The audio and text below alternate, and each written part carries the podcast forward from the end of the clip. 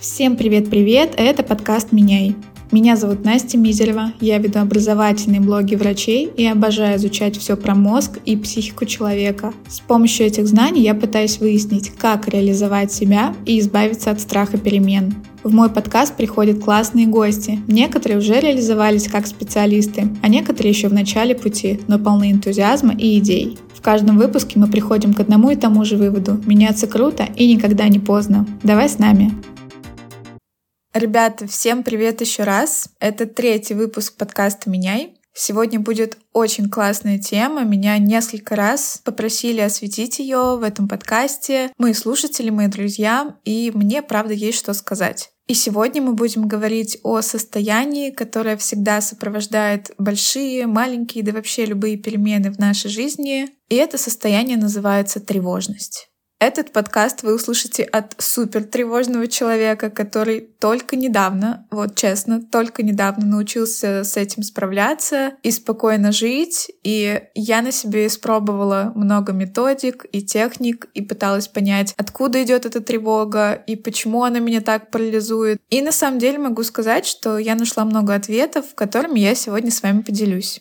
И для начала давайте разберемся, что же такое тревога.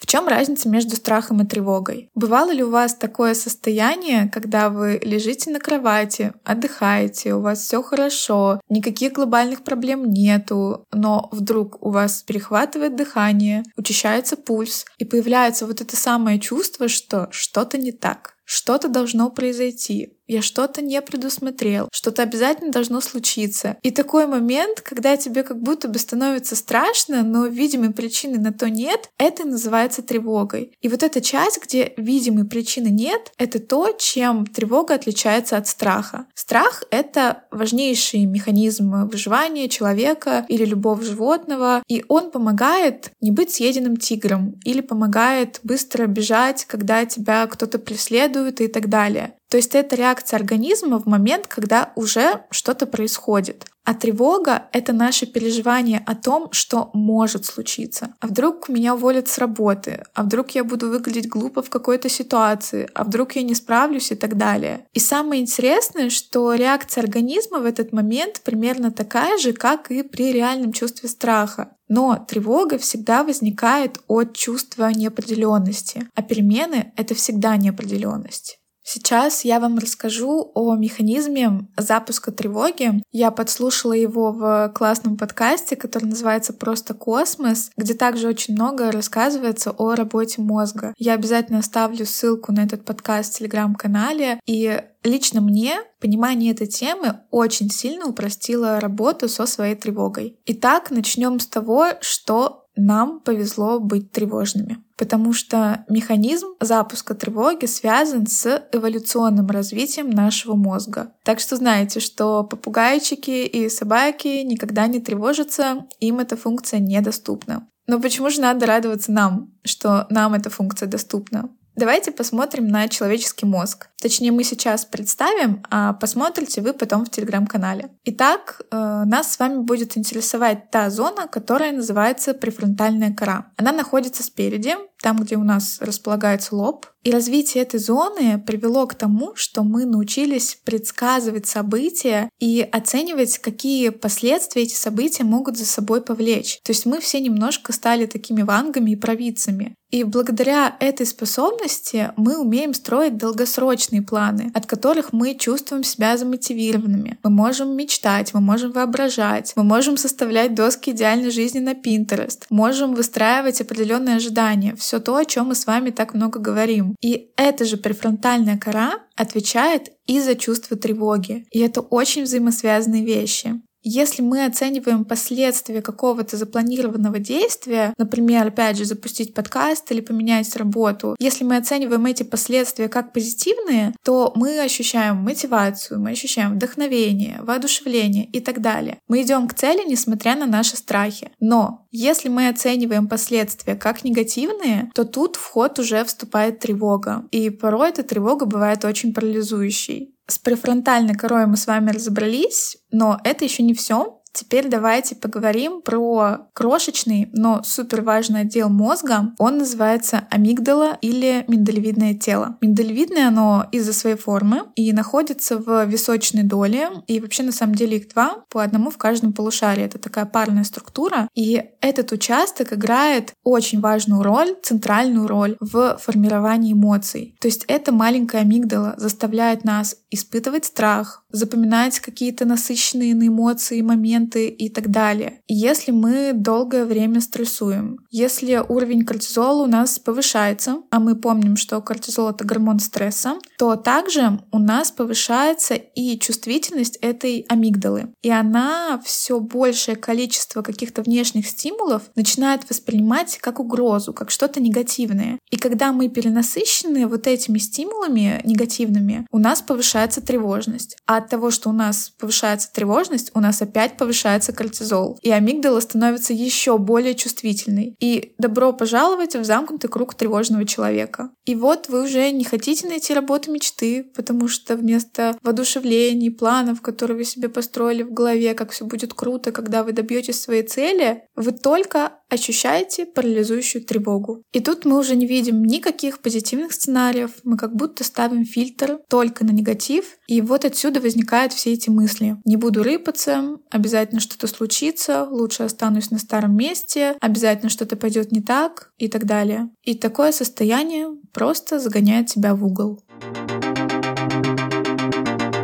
Повышенная тревожность сейчас очень распространенное явление. Я думаю, что оно входит просто в топ психологических проблем 21 века. Но почему именно сейчас нам так сложно с этим справляться? Во-первых, никогда в жизни у человека не было так много внешних стимулов, как сейчас. Телефоны, уведомления, рилсы, новости, мировая ситуация и еще куча триггеров, которые нас постоянно беспокоят. Мы просто перенасыщены новой информацией, а как мы помним, стресс — это реакция человека на новизну. Поэтому, по сути, мы постоянно стрессуем, а наша амигдала все чаще и чаще видит мир в негативном ключе. Также отдельно хочу выделить вот эту тему успешного успеха. Сейчас слишком много блогеров, которые заработали свои миллионы с одного запуска, у которых машины, осознанность, 3 часа медитации каждое утро и, возможно, еще свой музыкальный альбом и так далее и тому подобное. И все это у них есть, а вот у меня этого нету. И так может подумать каждый из вас. И это тревога, которая вызывается вот этим дурацким сравнением себя с людьми, про которых вы ничего не знаете. Вы не знаете их исходных данных, вы не знаете, какая команда с ними работает. И мы, по сути, не должны быть похожими на них. Но постоянное сравнивание себя с медийными личностями из социальных сетей постоянно вызывает тревогу. Еще одна проблема, про которую я обязательно сделаю отдельный выпуск подкаста, это то, что у нас сейчас слишком много быстрого или так называемого дешевого дофамина. Это как раз-таки те же рилсы, это доставка еды, которая позволяет нам за секунду получить то, на что мы раньше тратили целый вечер. Мы готовили, мы покупали продукты, мы их резали, а сейчас мы за секунду получаем любое блюдо. И от этого у нас снижается чувствительность к дофамину, а это гормон удовлетворенности собой в том числе, и мы не получаем удовольствия от обычных вещей. Мы опять начинаем завышать планку, мы становимся очень требовательными к себе, мы впадаем в депрессию, ловим тревогу просто потому, что нам никак не насытиться этими удовольствиями. И про себя могу сказать, что я действительно требовательна к себе, я часто пыталась гнаться за этим успешным успехом, пыталась равняться на кого-то, на тех же блогеров, и я в итоге только усугубляла свое состояние, впадала в ступор, в апатию и в тревогу, и мне кажется, во все состояния мира я впадала, просто потому, что я постоянно наблюдала за жизнью других людей, у которых запуски, у которых миллионы, у которых свои курсы и так далее. И, честно, в один момент я отписалась человек от 20. Это классные ребята, я не говорю, что они плохие, я не говорю, что они врут, но мне стало настолько легче, когда я отпустила вот эту ситуацию, что я должна стремиться к ним, что я должна равняться на них. Я не должна. Я не знаю, с какого уровня они начали. Я не знаю, что на самом деле происходит у них в жизни. Но я вижу ту картинку, которая сейчас меня очень триггерит. И если я ее убираю, я очень сильно успокаиваюсь. И вообще понимание вот этой всей истории с префронтальной корой, с планированием, с амигдалой помогло мне выбраться, выйти из этого замкнутого круга. И тут главное научиться регулировать и контролировать эти состояния. Как это можно сделать?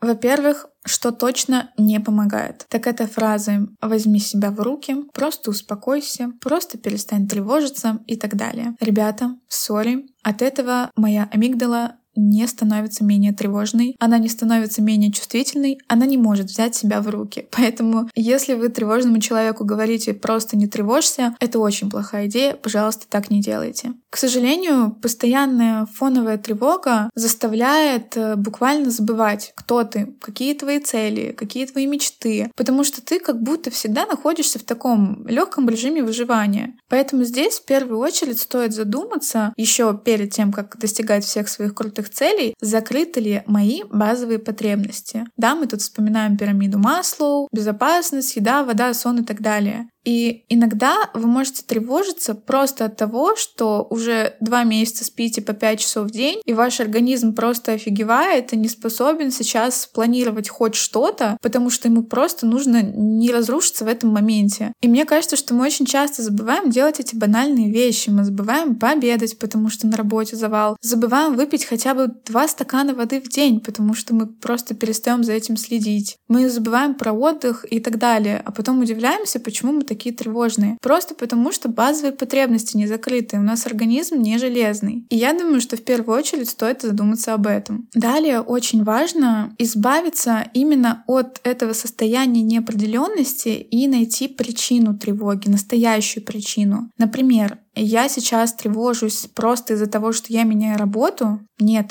я тревожусь из-за того, что я могу условно оказаться на улице без еды и воды, что у меня ничего не получится, что меня осудят и так далее. И тут можно опять же задать себе вопрос, а как я могу это предотвратить, а как я смогу это решить? И вот в таком ключе надо мыслить. Опять же, мозг не любит неизвестность, и мы можем проработать возможные и хорошие, и плохие варианты, и заранее подумать, как с ними можно справиться. От этого уже станет легче. На эту тему я нашла классную цитату немецкого философа Пауля Тиллиха, который говорил, что тревога стремится стать страхом, чтобы обрести объект, с которым можно справиться. И вот чтобы найти этот объект, важно задать себе вопрос, а чего я боюсь на самом деле? И иногда ответ не получается найти сразу, и если вы понимаете, что базовые потребности вроде бы закрыты, то стоит покопаться в том, какие перемены в последнее время у вас случались. Или, может быть, наоборот, какие перемены вы в последнее время очень долго откладывали, хотя вы о них очень долго думаете. И, возможно, вы найдете ответ именно там. Следующий очевидный совет — это исключить из своей жизни хотя бы на время перенасыщенность стимулами. Меньше сидеть в телефоне, меньше листать рилсы, смотреть на блогеров, которые смогли, а вы нет, меньше читать новости по возможности, устроить себе отдых на природе, в лесу, с книжкой, с ромашкой, чаем и просто на время отключиться от всего внешнего воздействия. Также регулярная работа со своими эмоциями тоже очень помогает, и мы про это уже говорили в прошлом выпуске, что мы при определенной тренировке можем выбирать реакции на внешние события. И да, вначале это будет трудно, но со временем мы можем натренировать себя,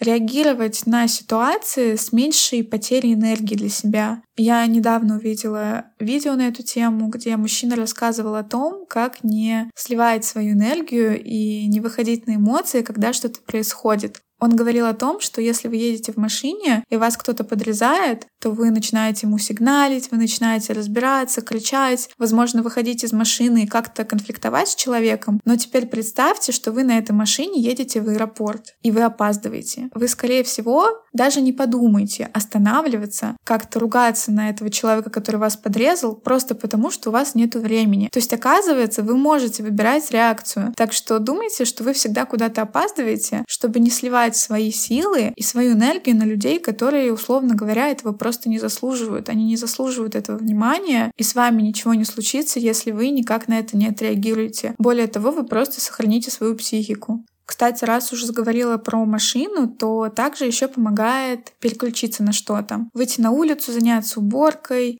прогуляться или вот как раз-таки, например, сесть за руль и просто ехать.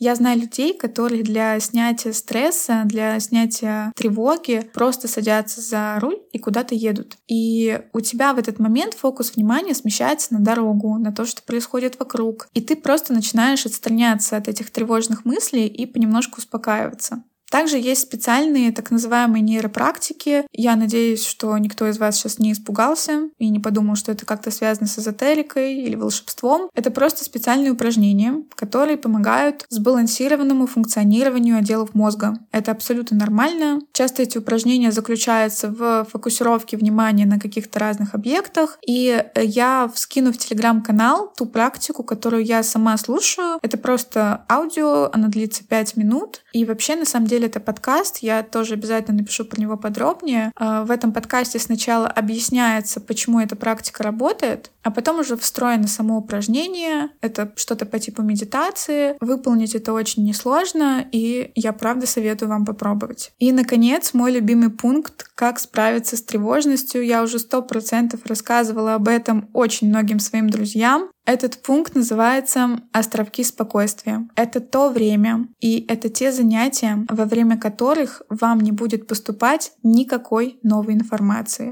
Вы будете четко знать, что сейчас произойдет и как это на вас повлияет. Например, что бы в мире ни происходило, каждую пятницу в 16:00 вы встречаетесь со своим другом и идете играть в шахматы. Или каждое утро вы начинаете с чашки кофе в определенном кафе, где все официанты вам уже знакомы. Или перед сном вы всегда читаете книгу и даже не берете в руки телефон. И каждому надо найти свои такие ритуалы, которые вам помогают, чтобы условно вернуться к вашему балансу. И ритуалы обязательно должны быть регулярными и постоянными. Важно их не забрасывать, особенно в то время, когда вокруг все меняется. И давайте я поделюсь своим опытом. Мои островки спокойствия — это, например, мое любимое кафе, в которое я хожу уже больше 2 лет. Я туда приезжаю работать, я знаю, что меня там все знают, я знаю, что я там точно вкусно поем, я знаю, что в мою сторону точно не будет негатива, что я работаю с планшетом, я знаю, что я там могу с кем-то поболтать и так далее. И на самом деле, помимо того, что это мой островок спокойствия, это еще и элемент совмещения приятного с полезным, потому что уютное кафе, приятные люди, приятная обстановка, но в то же время я там должна работать. И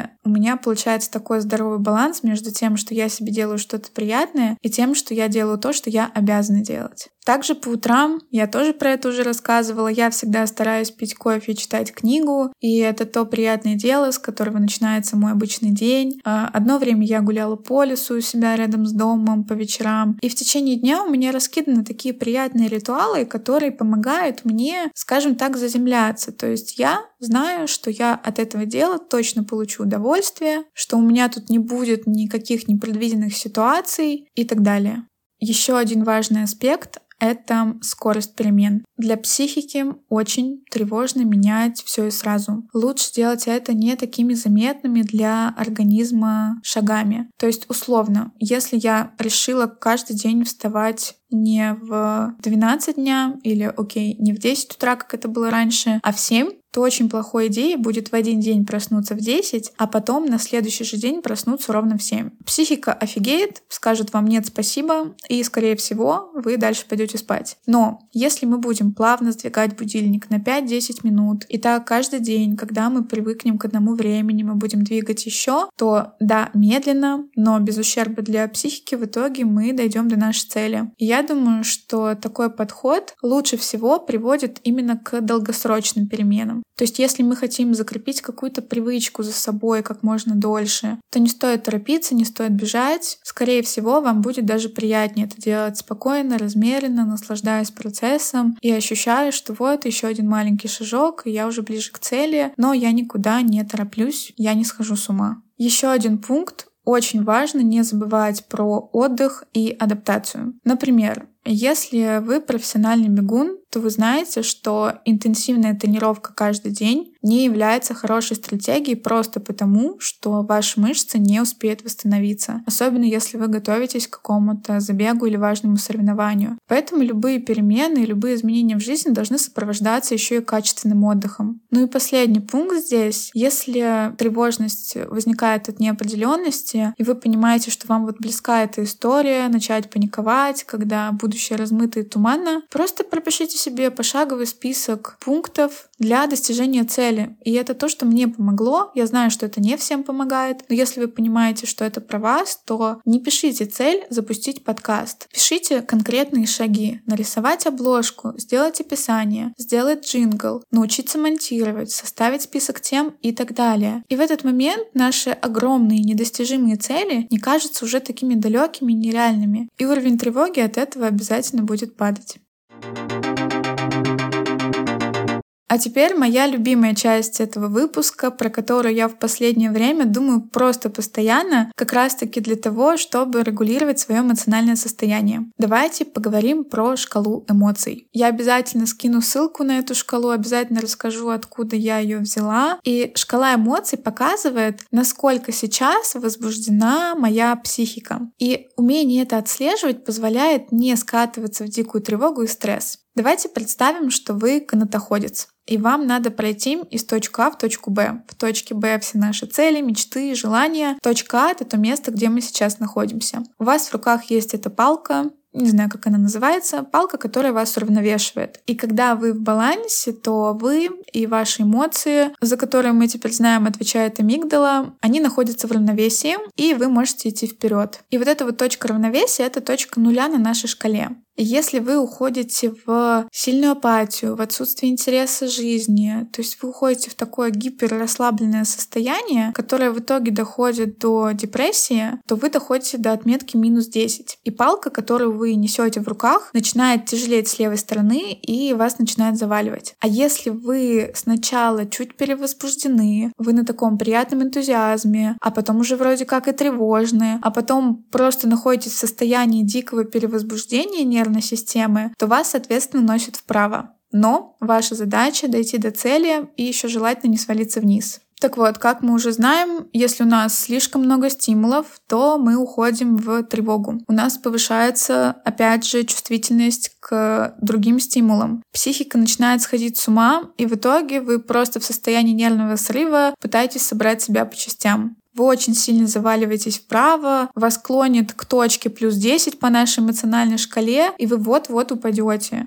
И очень важно отлавливать моменты, когда ты уходишь в эту сторону. Мы сейчас говорим больше про тревогу, поэтому левую сторону с апатией я сейчас не рассматриваю, но вернуть себя в состояние баланса можно буквально сразу же. И сделать это можно совсем несложными действиями. Если у тебя сегодня был слишком эмоциональный день, если ты тревожился, если у тебя было много новостей, неважно, плохих или хороших, и если твой уровень эмоциональности вышел за рамки баланса, то попробуй вечером замедлиться. Попробуй выпить чай с ромашкой, полежать в ванной, прогуляться и вернуть себя обратно в центр, в точку нуля. И тут нужно каждому найти свои вот эти вот волшебные таблетки, которые помогают вам вернуться обратно. И меня, например, очень легко перекинуть в эту зону, где ты сначала в энтузиазме, потом ты перевозбужден, и потом ты уходишь просто в очень сильную тревогу, просто потому что я такой человек. Я все воспринимаю суперэмоционально. Для меня все стимулы очень сильные. Я очень сильно удивляюсь, я очень сильно радуюсь и расстраиваюсь. Я люблю все воспринимать как в первый раз. И если со стороны это порой выглядит как какая-то детская непосредственность или позитивное отношение к миру, то на самом деле для меня это зачастую очень тревожно. И потом, после вот этого состояния гиперрадости или гиперэмоциональности, я могу свалиться резко в левую сторону и впасть в апатию. И я думаю, что те люди, кому это знакомо, они меня поймут. И тут как раз-таки моя задача — научиться, как не заваливаться в сторону. И вот для чего мне нужны мои островки спокойствия, вот почему их так много, вот почему их нельзя забрасывать, почему мне нужен периодический информационный детокс, почему я слушаю эти нейропрактики и так далее. Все это просто помогает мне идти по канату прямо и не терять баланс.